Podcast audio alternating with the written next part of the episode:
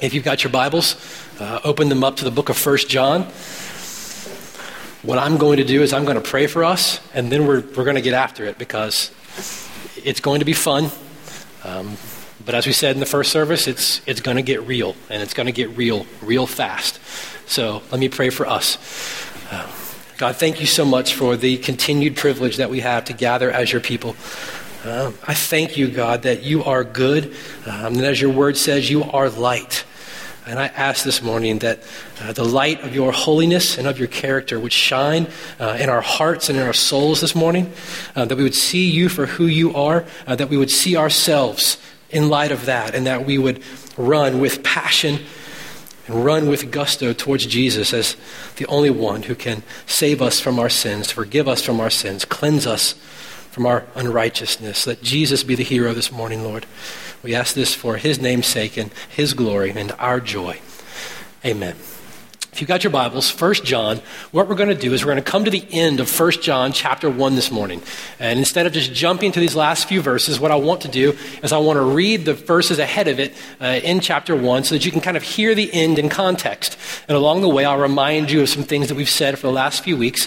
Uh, but my prayer is that as we get to this spot, it will all kind of make sense to you as John is writing it. So if you've got it, open it up, chapter 1. We're going to start in verse 1. And this is what John says that which was from the beginning, which we have heard, which we have seen with our eyes, which we have looked upon and have touched with our hands, concerning the word of life. The life was made manifest, and we have seen it and testified to it and proclaimed to you the eternal life, which was with the Father and was made manifest to us. That which we have seen and heard, we proclaim also to you. And we spent time a few weeks ago talking about the sum and the substance of this message that John is proclaiming to be the person and work of Jesus. Jesus is the center of John's message in this letter. This letter is all about Jesus. This is what John is talking about. And he goes on, he says, We're proclaiming him to you, Jesus to you, so that you too may have fellowship with us. And indeed, our fellowship is with the Father and with His Son, Jesus Christ. We talked about this koinonia, this deep and abiding fellowship that is ours as followers of Christ through faith in Jesus, something that tr- transcends relationships built on convenience and affinity. It's a, a relationship that, that experiences and reflects the relationship that God has within Himself. I mean, it is an unspeakably great privilege. This is what John is reminding them of and calling their attention towards. Then he says in verse 4, one of the first reasons why he's writing all these things. We're writing these things so that our joy may be complete.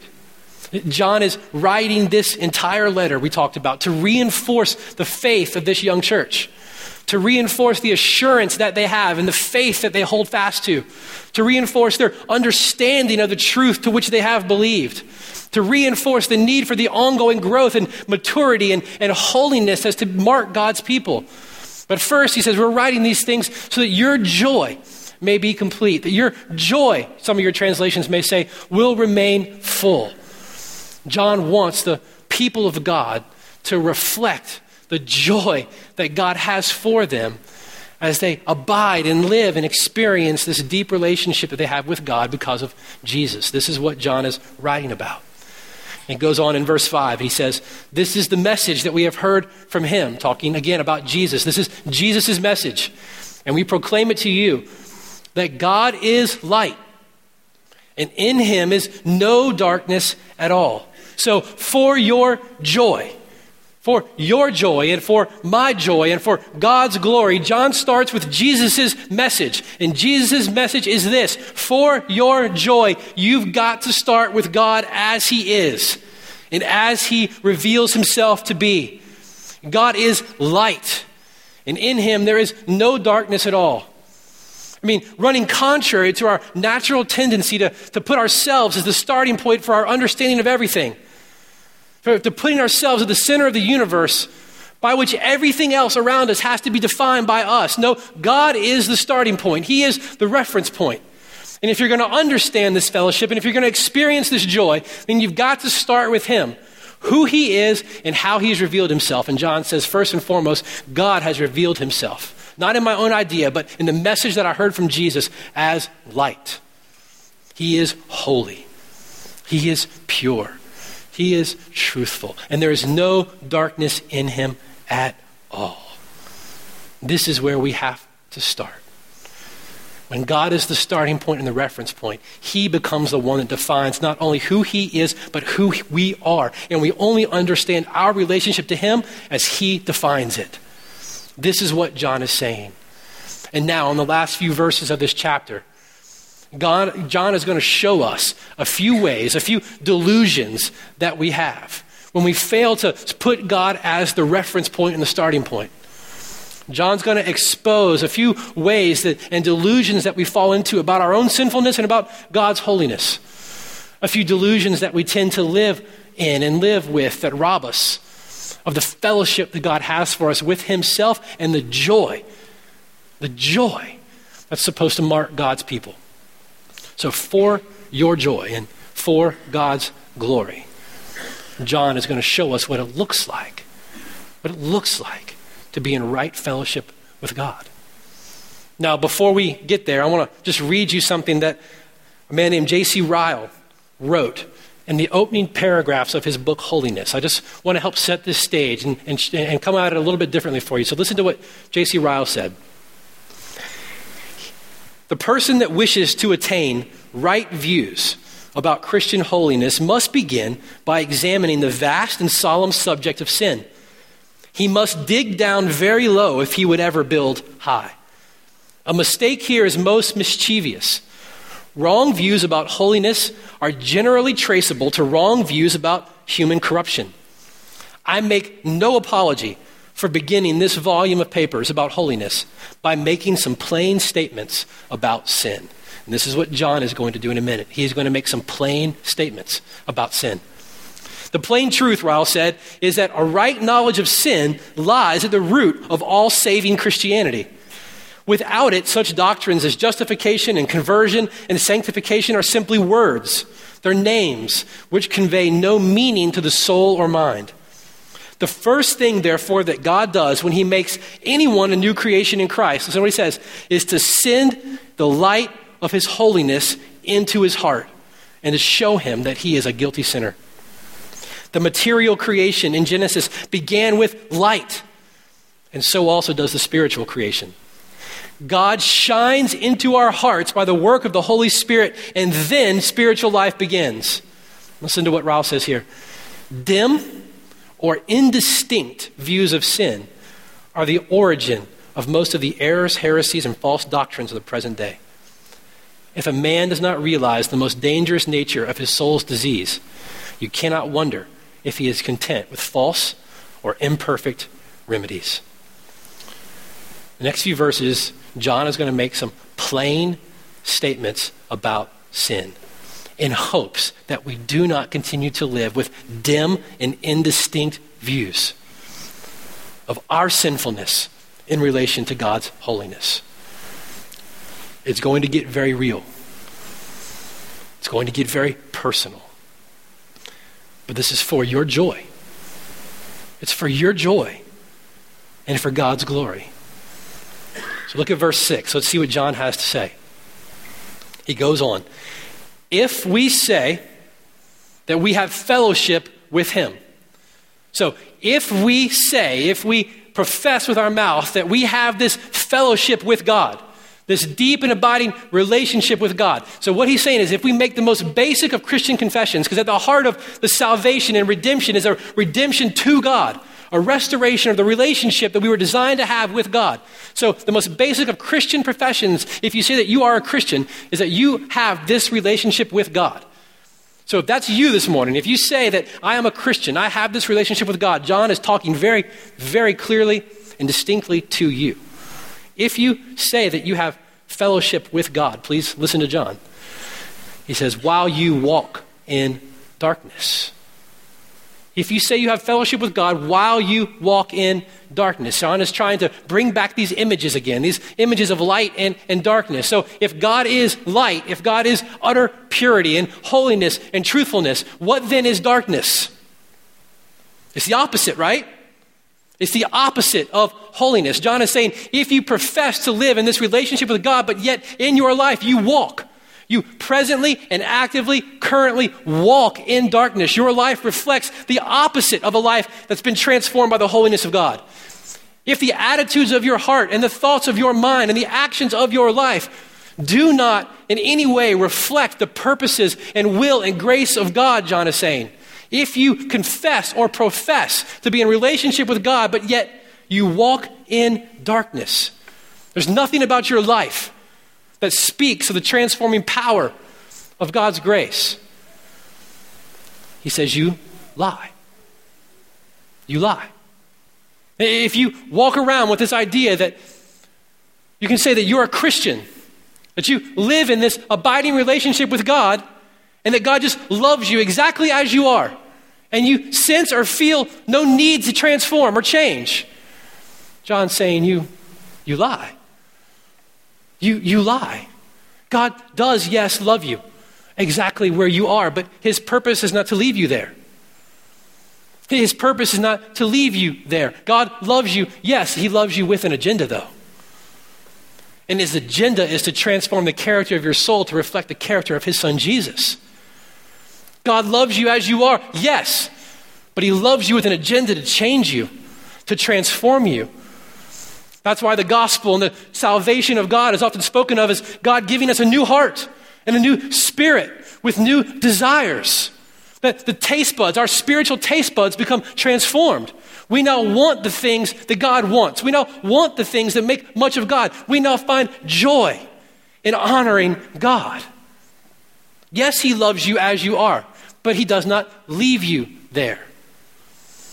And John says if you confess this fellowship with God, yet walk in darkness, you lie.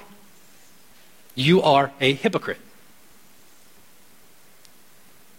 And you do not practice the truth. So, how can you tell if your relationship that you profess is legit? Well, there should be some evidence of change in your life. This is what the grace of God does. The Apostle Paul, in writing to Titus, in Titus chapter 2, verse 11, he says this for the grace of God has appeared. And the grace of God has appeared, and it's bringing salvation for all people. So the grace of God has appeared, and it brings salvation for all people. It brings the restoration of this relationship with God that John is talking about. And it's appeared to all people. But Paul says this not only has it appeared, but it's training us to renounce ungodliness and worldly passions and to live self controlled and upright and godly lives in the present age, while waiting for our blessed hope, the appearing of the glory of our great God and Savior, Jesus Christ. The grace that brings you into this relationship with God, the grace that restores this relationship that God has created for us to have with Him, is not a grace that simply says, You're okay the way you are. God doesn't extend His grace towards us to save us because we're okay. He extends it precisely because we're not because we're not okay. And God's grace is always driving, God's grace is always compelling, God's grace is always training us in righteousness. It's always transforming us into the image of His Son. The grace that brings us into this relationship with God is just the beginning of its work. It doesn't leave us there. We're changed by that same grace. John is getting after is this idea, and you'll see it woven through the rest of his statements. That we, we tend to not take sin, or, or really we tend to not take all sin seriously enough. When we start with ourselves as the reference point in our universe, when the universe spins around us, we become the starting point for how everything is defined, including sin we don't take it seriously enough and we begin to subdivide it. And we say these things are acceptable, these attitudes and these thoughts and these intentions and these actions, they're acceptable, but these aren't. We begin to say, you know, this is an okay sin. It's not that bad. I can lie on my resume. I mean, I'm trying to get a better job to make more money so I can give more to missions, right? It's okay. I can lie on this tax return. I mean, I can't clearly explain to the IRS exactly why I shouldn't have to pay that, but it's okay. It's no big deal. I'll have more money to actually give when I get that check back. But this over here, this thing over here, no, no, no, that's unacceptable. That, that's unacceptable. See, John is, is right now, he's just dealing with one aspect of sin, and that's how sin works its way out into our life, how it, how it shows itself in our, in our actions. And we just simply don't take all sin seriously enough. Andrew Bonar, a, a theologian of the 17th century, he said this. He said, It's not the importance of the thing. So, so when you think about a particular action, because John's talking about actions right now, when you think about a particular action, he said it's not the importance of the thing, but it's the majesty of the lawgiver that is to be the standard of obedience. We don't take all sin seriously enough because we fail to see all sin, regardless of the thing, all sin, we fail to see it first as an offense against the holy God. When we're the center of our universe, we can only see it in reference to ourselves and our wants and our desires. And what John is saying is if there has been no transformation to your desires, no transformation to your motivations, no new attitudes that are producing new actions at first for God's glory, John is saying that there is actually a very serious reason for you to doubt that the fellowship that you profess is actually legitimate. If you claim to have fellowship with God. While you walk in the darkness, you lie. And you do not practice the truth. You don't practice the truth. But he goes on, he said, verse 7 if, if we walk in the light, as he is in the light, and we'll explain that in just a few minutes, he said, we have fellowship with one another. Now, this, just to help you as you read your Bibles, this is one way of better understanding exactly what John is talking about when he's talking about the fact that we don't practice the truth. You see, there were these people. So John says you don't practice the truth, and then he says on this other side, if you were to confess your sins or walk in, walk in the light as he is in the light, you'll have fellowship with one another. So they must not be having fellowship with one another. There were these people that were in the church that were teaching others that you could have a relationship with God, that you could live in this deep and abiding relationship with God through Jesus, but have nothing to do with God's people. That that was okay. In fact, it was actually beneficial.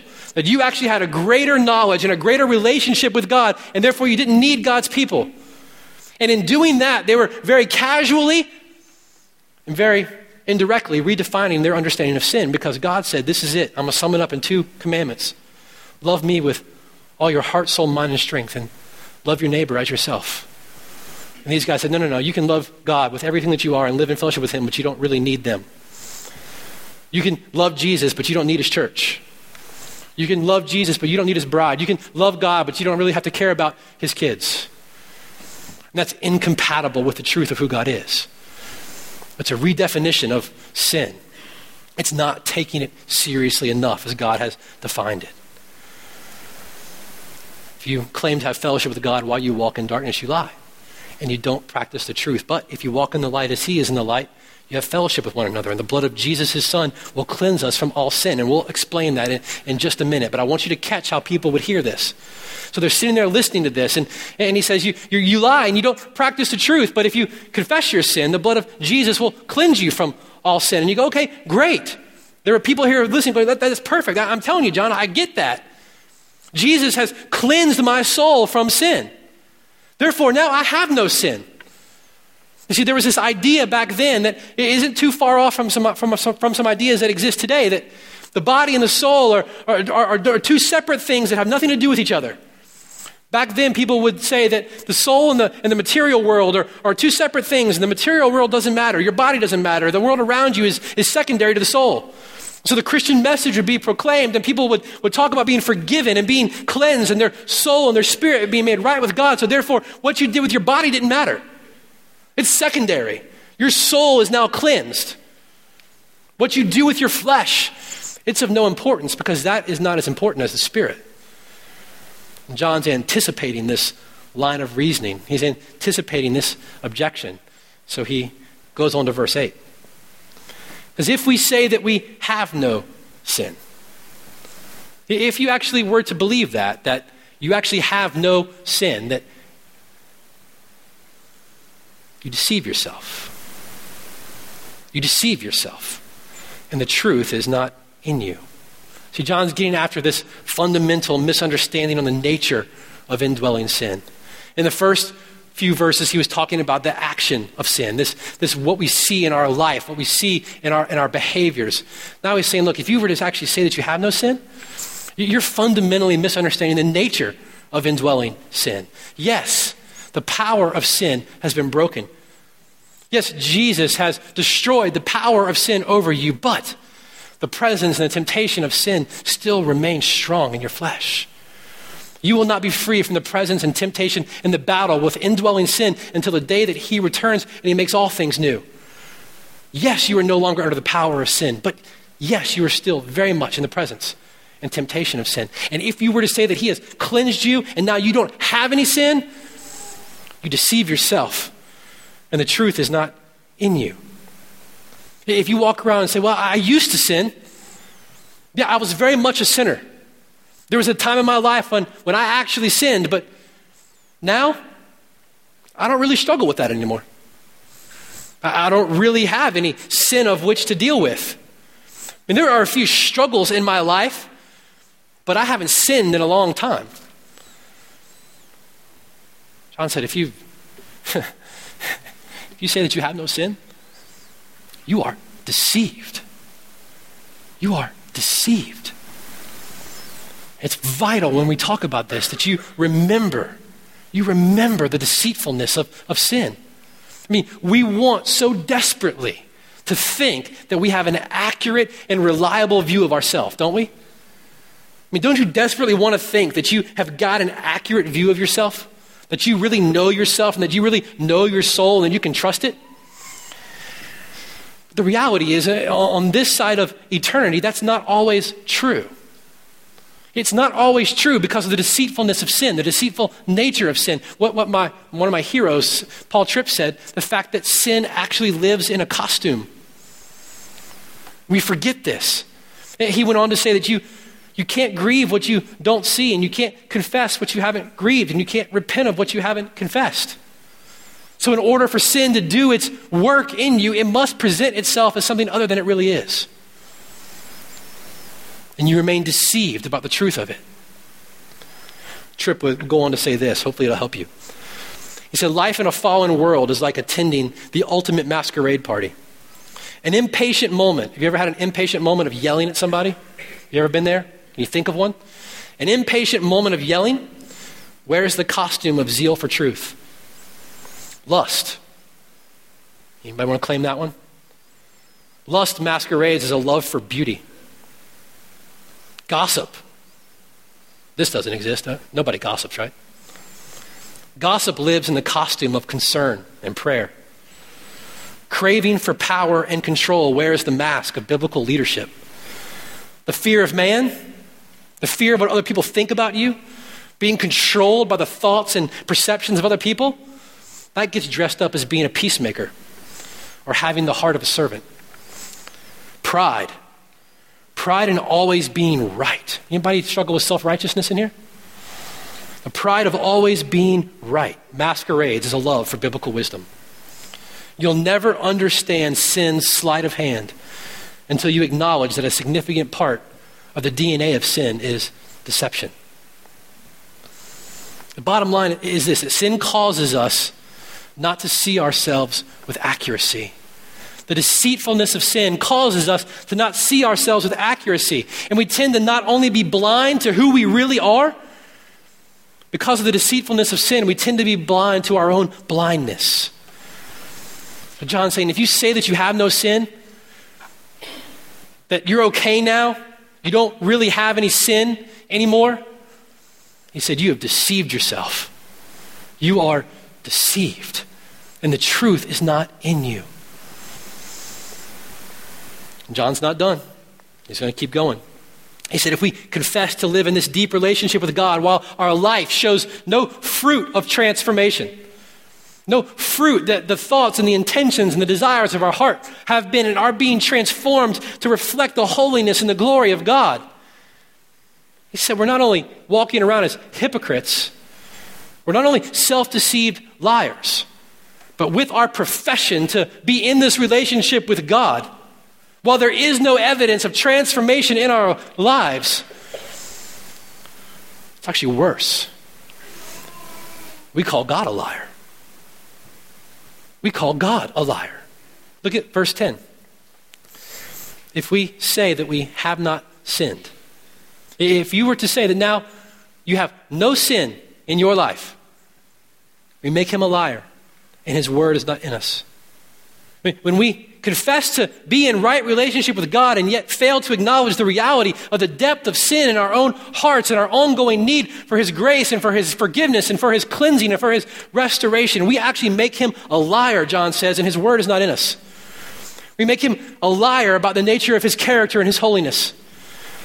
We make Him a liar about His justice. We make Him a liar about the incarnation. We make him a, a, liar about what his word says about why he sent his son to this earth to live the life that we were created to live. We make him a liar about what his word says about the cross.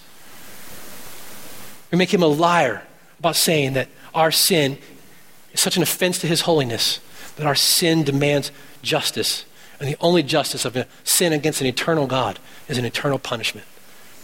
We make him a liar about the sacrifice of his son on the cross in our place for our sin. We make him a liar about the resurrection of Jesus from the dead.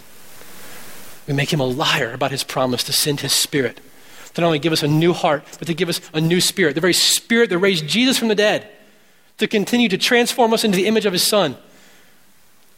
John says, when you confess to know him, apart from ever really seeing him for who he is and seeing yourself for who you really are, said, You're a hypocrite. You lie. The truth, it's not in you. You are deceived.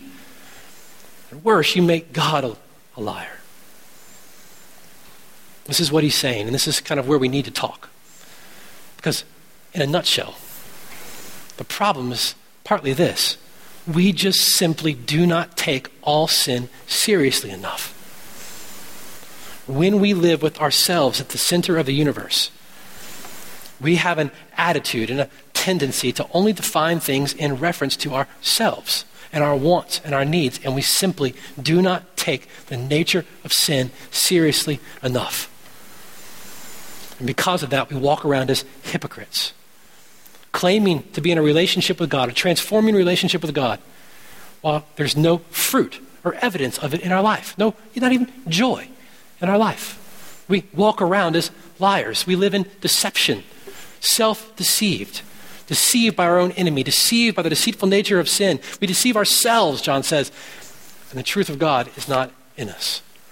And what John is after in writing this to this church, and what he's after as we read it for us this morning, we are not to be delusional about sin.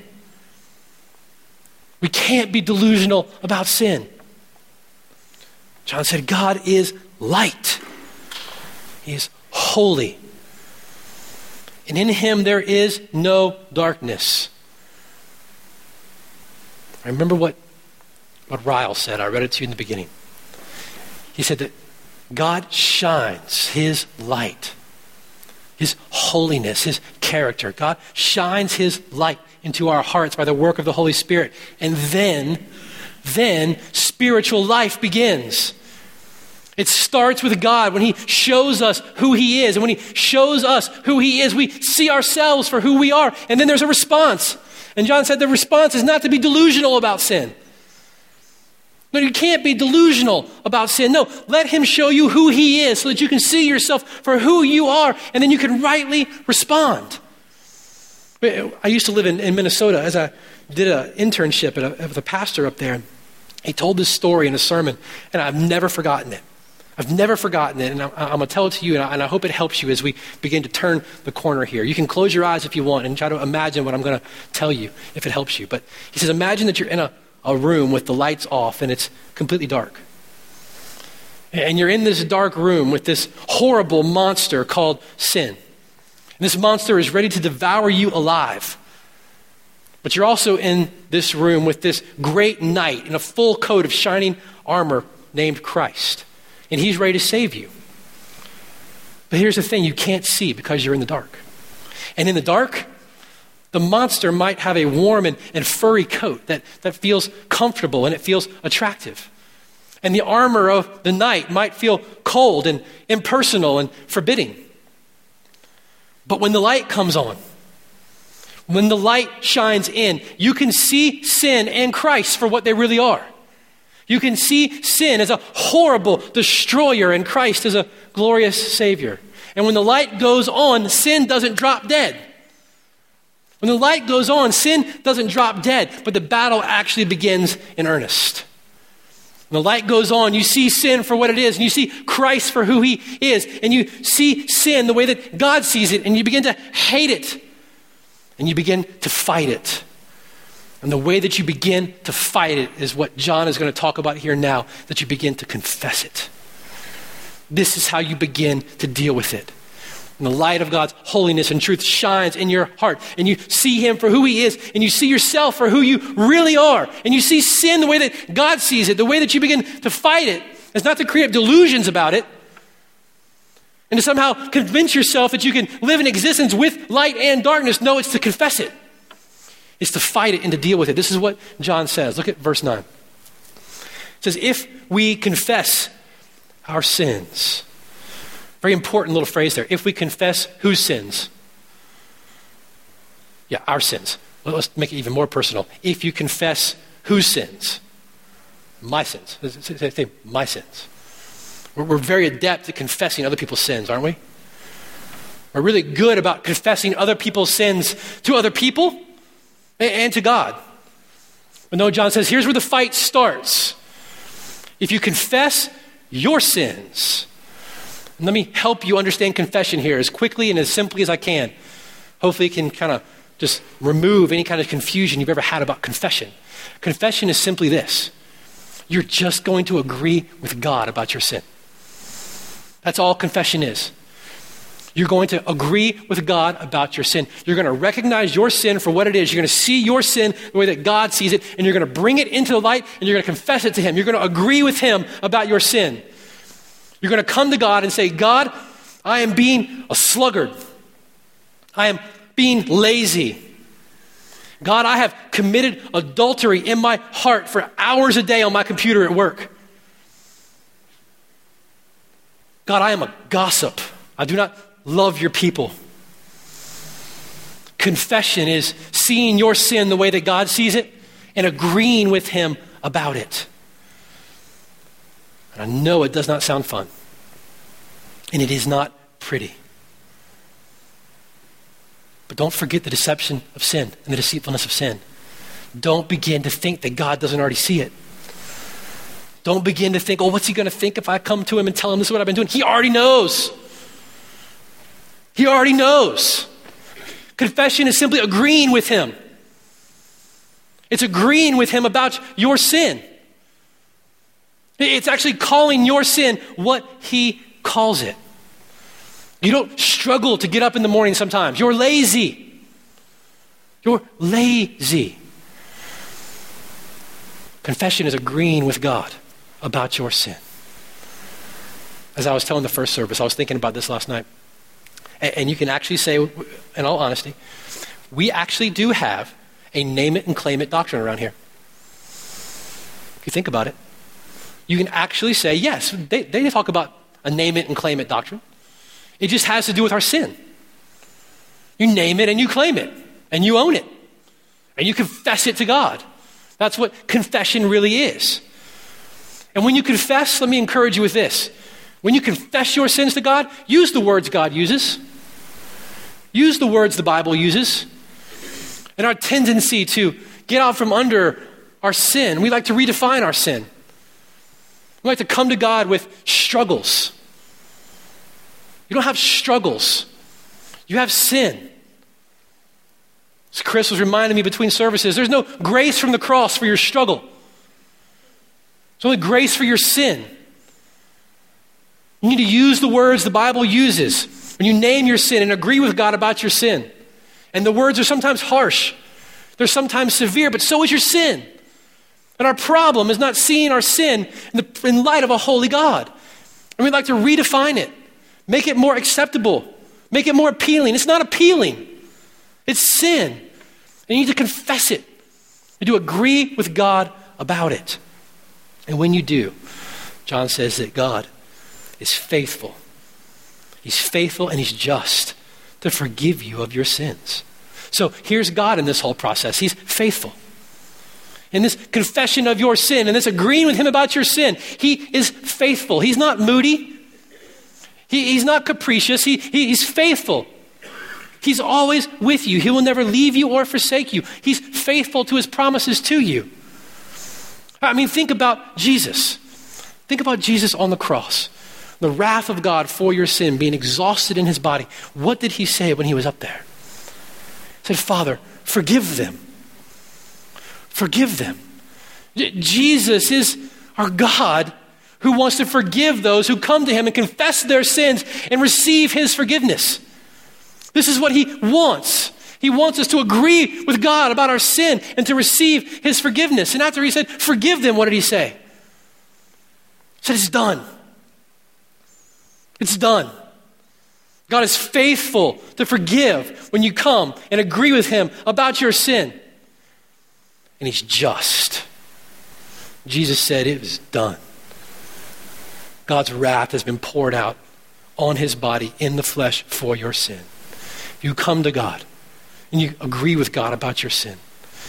You confess your sin to God. He's faithful to forgive you. He will not demand a second payment for your sin from you. He has exhausted his wrath on the body of his son for your sin. God is not playing games with you. He is just. When you confess your sin to him, he forgives you of all sin.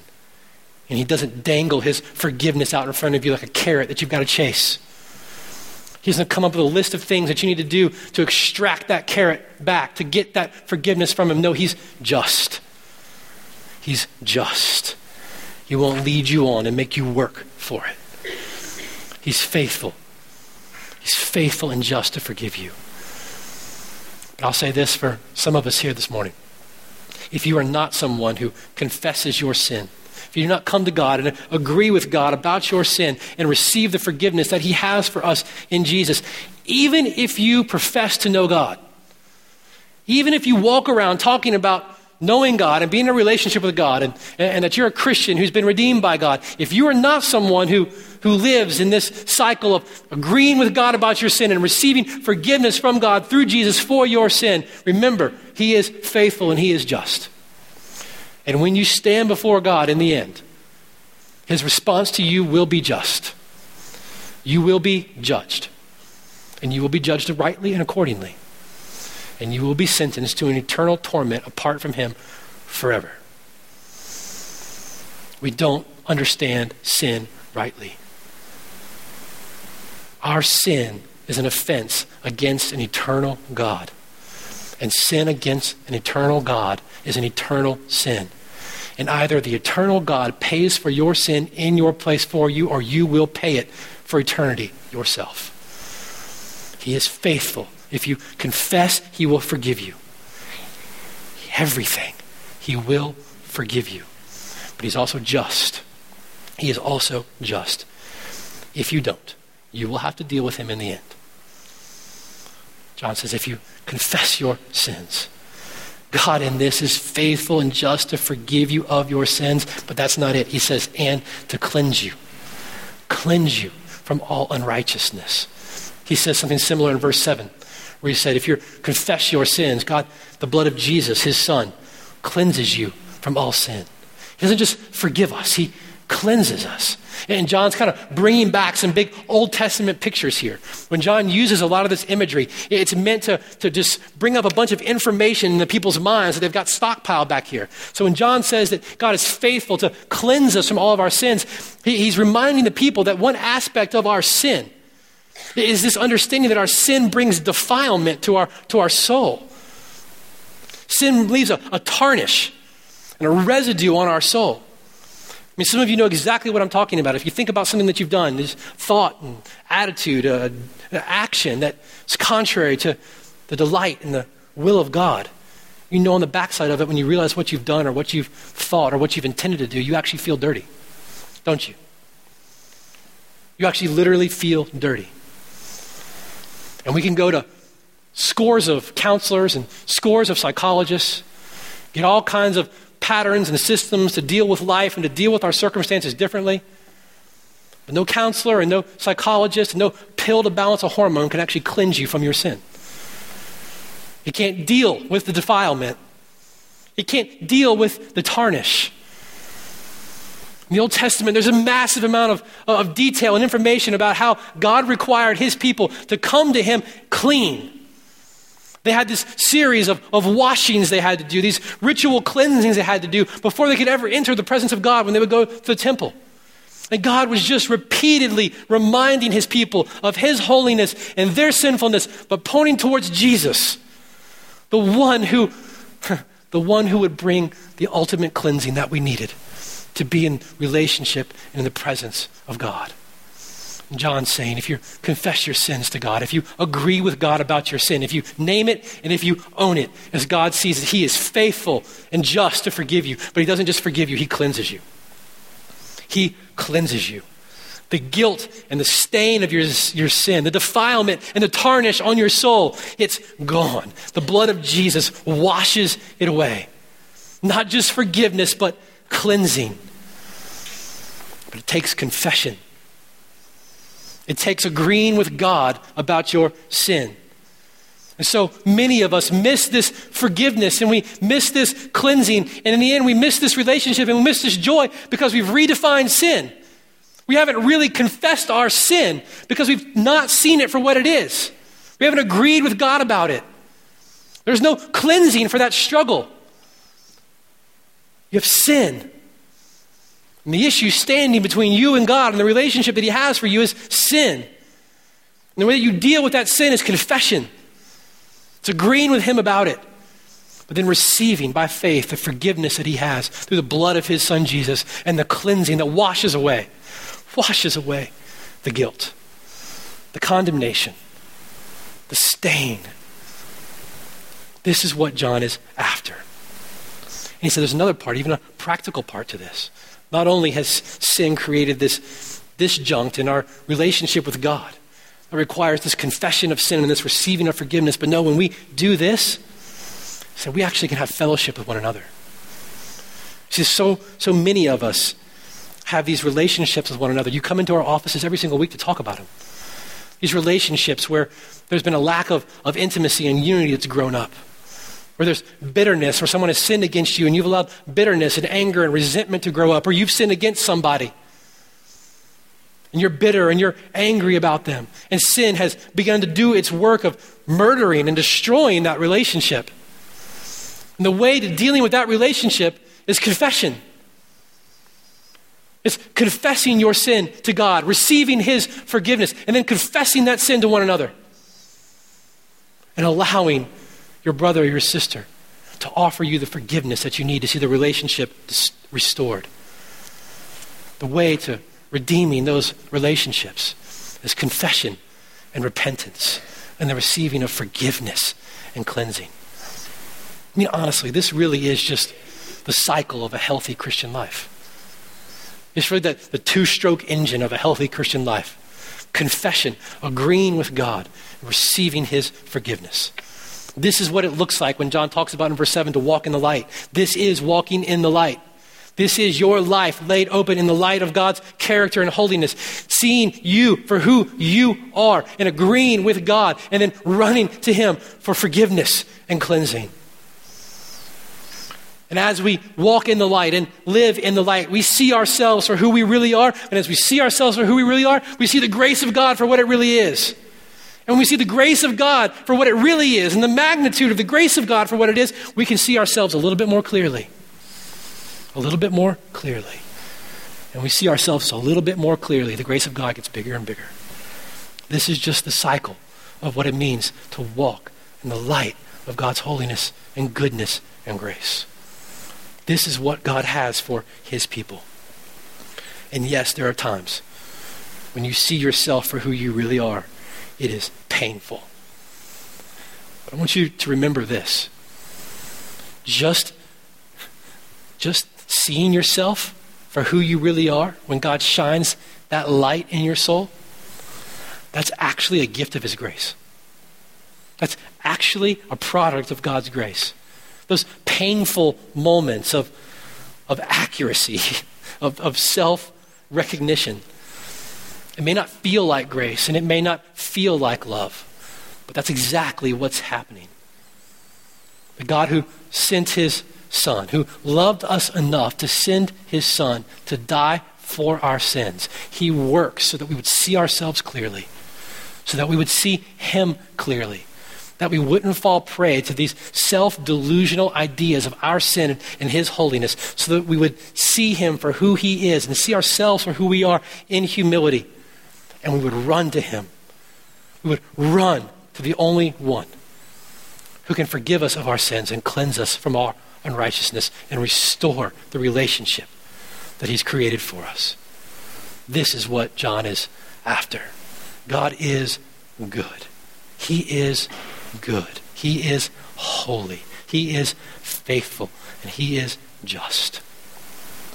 And if you come to God and say, this is my sin. This is it. I am agreeing with you about who I am. Here it is. His response will be I've paid the price for that sin. I've paid the price for that sin. I love you. I forgive you. And you are forgiven and cleansed from all of your unrighteousness. That is how you become a Christian. That is how you live every single day as a Christian. That is it. It doesn't get more complicated than that, but it hurts sometimes. But even that accurate sight is a product of His grace. And as we read this scripture, we always like to respond to God's word somehow, but the only right response to what John is saying is simply this confession. It's just confession and the receiving of God's forgiveness. And that's what we're going to do in just a couple of minutes. This is why we do what we single, do every single week after the preaching of God's word, when we give a couple of minutes of, of silence and, and reflection. It's also a time of confession for you to deal with God and to let God deal with you.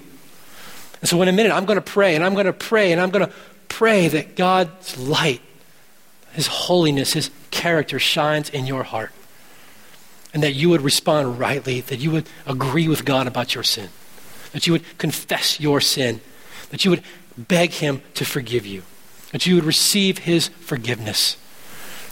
The blood of Jesus would cleanse you from all unrighteousness, whether it's the first time you do it, or whether you've not done that for 40 years. That's what I'm going to pray, and that's what we're going to do. And after that, we're going to take communion together, where we remember the sacrifice of Jesus, his body broken for our sin, his blood poured out for our sin, that we could be cleansed from all of our unrighteousness. And then we're going to sing. And then we're going to celebrate. And we're going to make much of God. And so I'm going to pray. And then here's what I'm going to do I'm going to let you deal with God. I'm going to let him deal with you.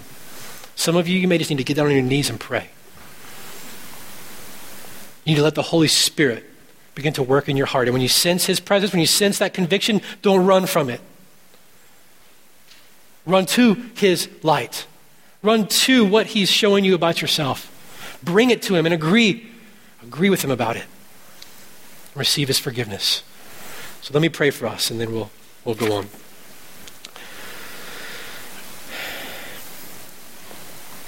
God, I am so thankful